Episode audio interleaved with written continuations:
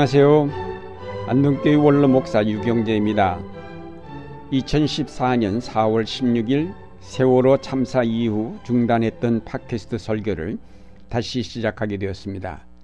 말씀을 함께 나누는 시간이 될 수 있기를 바랍니다.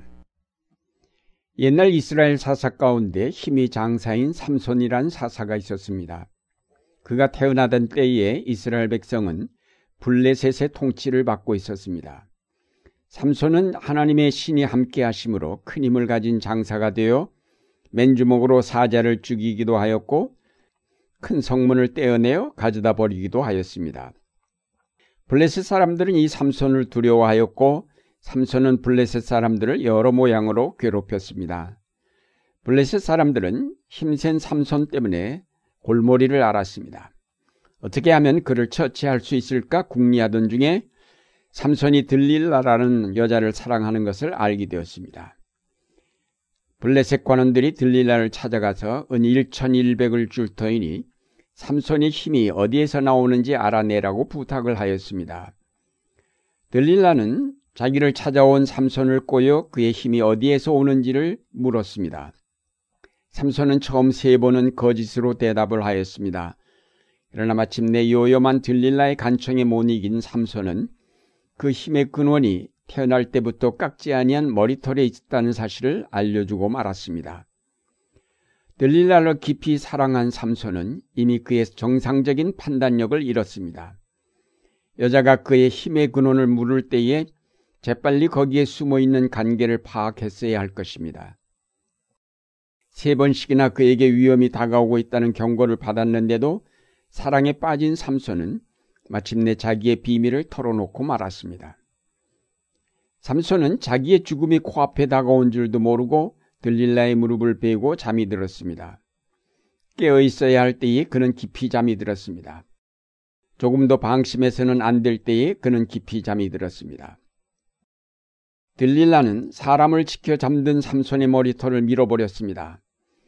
그러자 그는 힘을 쓸 수가 없게 되었고 마침내 그는 블레셋 사람의 포로가 되었고 그들은 그의 두 눈을 뽑고 그를 옥에 가두어 큰 연납 맷돌을 돌리게 하였습니다. 그가 그 위기 앞에서 깨어 있었다면 이스라엘의 구원자가 될 수 있었을 것입니다. 삼손은 오늘날 우리 그리스도인의 상징입니다. 항상 예리한 비판력과 명석한 판단으로 이 시대를 분별하고 우리를 삼키려는 악의 세력이 어떻게 우리를 넘어뜨리려고 음모를 꾸미고 있는지 간파해야 하는 것이 교회의 책임입니다. 그런데 이런 교회가 삼손처럼 최면에 걸려 깊은 잠에 빠져 있다면 어떻게 될까요? 여기서 우리는 잠깐 최면에 관하여 살펴보고자 합니다. 최면 상태란 현실이나 또는 암시에 대한 비판력이 둔화된 상태를 말합니다. 잠들고 한 시간, 혹은 잠 깨기 전한 시간이 바로 이런 최면 상태라고 할 수 있습니다.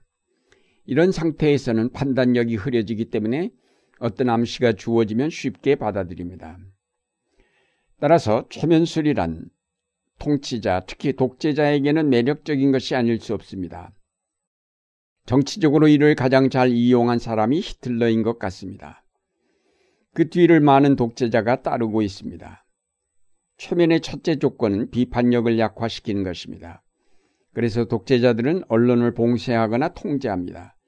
그러면 그 사회는 최면 상태에 빠져 최면을 거은 통치자에게 휘둘리게 됩니다.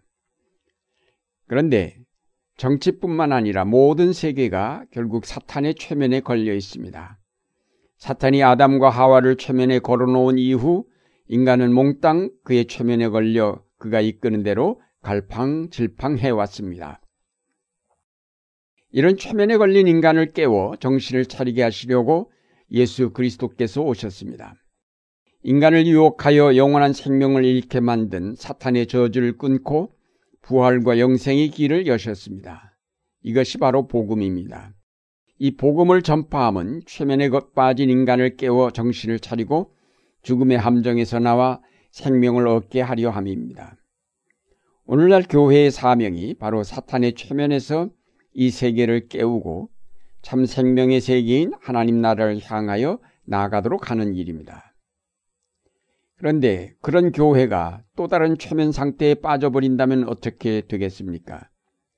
사탄은 들릴라와 같이 간교한 모습으로 나타나 그의 계략을 깨려는 교회를 다시 잠들게 하려 합니다.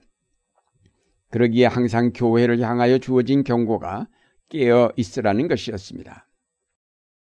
역사적으로 볼 때 모든 독재자에게 있어 걸림돌은 교회였습니다. 다시 말해서 그들의 최면의 끝까지 따르지 않는 사람들이 그리스도인들이었습니다. 왜냐하면 그리스도인들은 항상 깨어 있으라, 근신하라라는 경고를 듣고 있기 때문입니다. 그러나 바로 이 때문에 많은 기독교인이 박해와 핍박을 당했고 순교하였습니다. 그들은 항상 깨어 있어 온전한 정신과 비판력을 잃지 않았기 때문에 파멸로 이끌려는 독재자들의 무절제한 행동을 항상 비판하였고 정의를 말살하려는 그들의 음모에 항상 제동을 걸었습니다. 교회는 항상 파수꾼으로 이 역사의 밤을 지킬 책임이 있습니다. 도둑들에게는 항상 이 파수꾼이 문제입니다. 다 잠들었는데 홀로 깨어있는 파수꾼 때문에 마음 놓고 도둑질을 할 수가 없습니다. 파수꾼의 책임은 위기를 당할 때에 더욱 무거워집니다. 오늘날 이 세계가 직면한 위기 앞에서 교회는 정신을 똑바로 차리고 깨어서 나팔을 불어야 합니다. 그래서 잠든 자들을 깨워야 할 것입니다. 그런데 오늘날 교회들이 이 세계가 직면한 위기 앞에서 잠들려 합니다. 최면에 걸려가고 있습니다. 이러한 때에 우리는 다시 우리를 깨우시는 주님의 음성을 들어야 하겠습니다.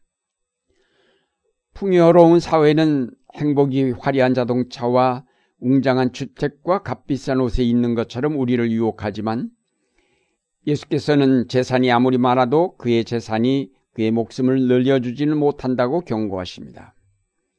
우리가 정의와 자유를 위하여 고난받기를 거절하고 신념의 길보다 오히려 안일한 길을 취하려 할 때에 예수께서는 의를 위하여 박해를 받은 사람들은 복이 있다. 하늘나라가 그들의 것이라고 깨우쳐 주십니다. 우리가 화려한 성전을 지으면서 그 웅장함과 화려함에 도취되어 비인간적인 삶을 누리는 가난한 자들의 요구에 응하지 아니할 때에 우리 주님께서는 너희가 여기 내 형제 중에 지극히 보잘것없는 사람 하나에게 한 것이 곧 내게 한 것이라고 깨우쳐 주십니다. 예수님의 제자들이 바로 코앞에 다가온 위기를 알지 못한 채 겟세만의 동산에서 잠들었던 것처럼 오늘날 이 역사의 위기 앞에서 잠들려는 교회를 향하여 주님은 시험에 들지 않게 깨어있어 기도하라고 일러주십니다. 베드로는 잠들려는 교인들을 향하여 만물의 마지막이 가까웠으니 정신을 차리고 근신하여 기도하라고 경고하였습니다. 문제는 우리가 최면에 걸리거나 잠들지 않고 깨어있다는 자체가 중요합니다. 깨어있을 때 우리는 바른 판단을 할 수 있습니다. 위기 앞에서 현명하게 대처할 수 있습니다. 어려운 일을 만나도 당황하지 않게 됩니다. 삼손이 깨어있을 때는 아무도 감히 그를 잡을 수 없었습니다. 그가 그의 비밀을 지키면서 깨어있었다면 그는 끝내 블레셋을 괴롭힐 수 있었을 것입니다. 사랑하는 여러분, 오늘날 교회가 깨어만 있다면 삼손과 같이 놀라운 힘을 발휘할 수 있습니다. 우리 속에 그리스도를 모시고 그와 함께 깨어만 있다면 우리의 힘은 아무도 꺾을 수 없는 막강한 힘이 될 것입니다. 이 막강한 힘 때문에 교회는 파수꾼이 될 수 있습니다. 진리를 도둑질하려는 사탄이 이미 예수 그리스도로 말미암아 패하였기에 오늘날 어떤 악한 세력일지라도 깨어있는 교회를 파멸시킬 수는 없습니다. 그러므로 교회가 깨어있다는 것은 대단히 중요한 일입니다. 삼손을 잠재웠던 간교한 들릴라와 같이 오늘날도 악의 세력은 교회를 침묵시키려 합니다. 이런 때 우리는 잠들어서는 안 될 것입니다.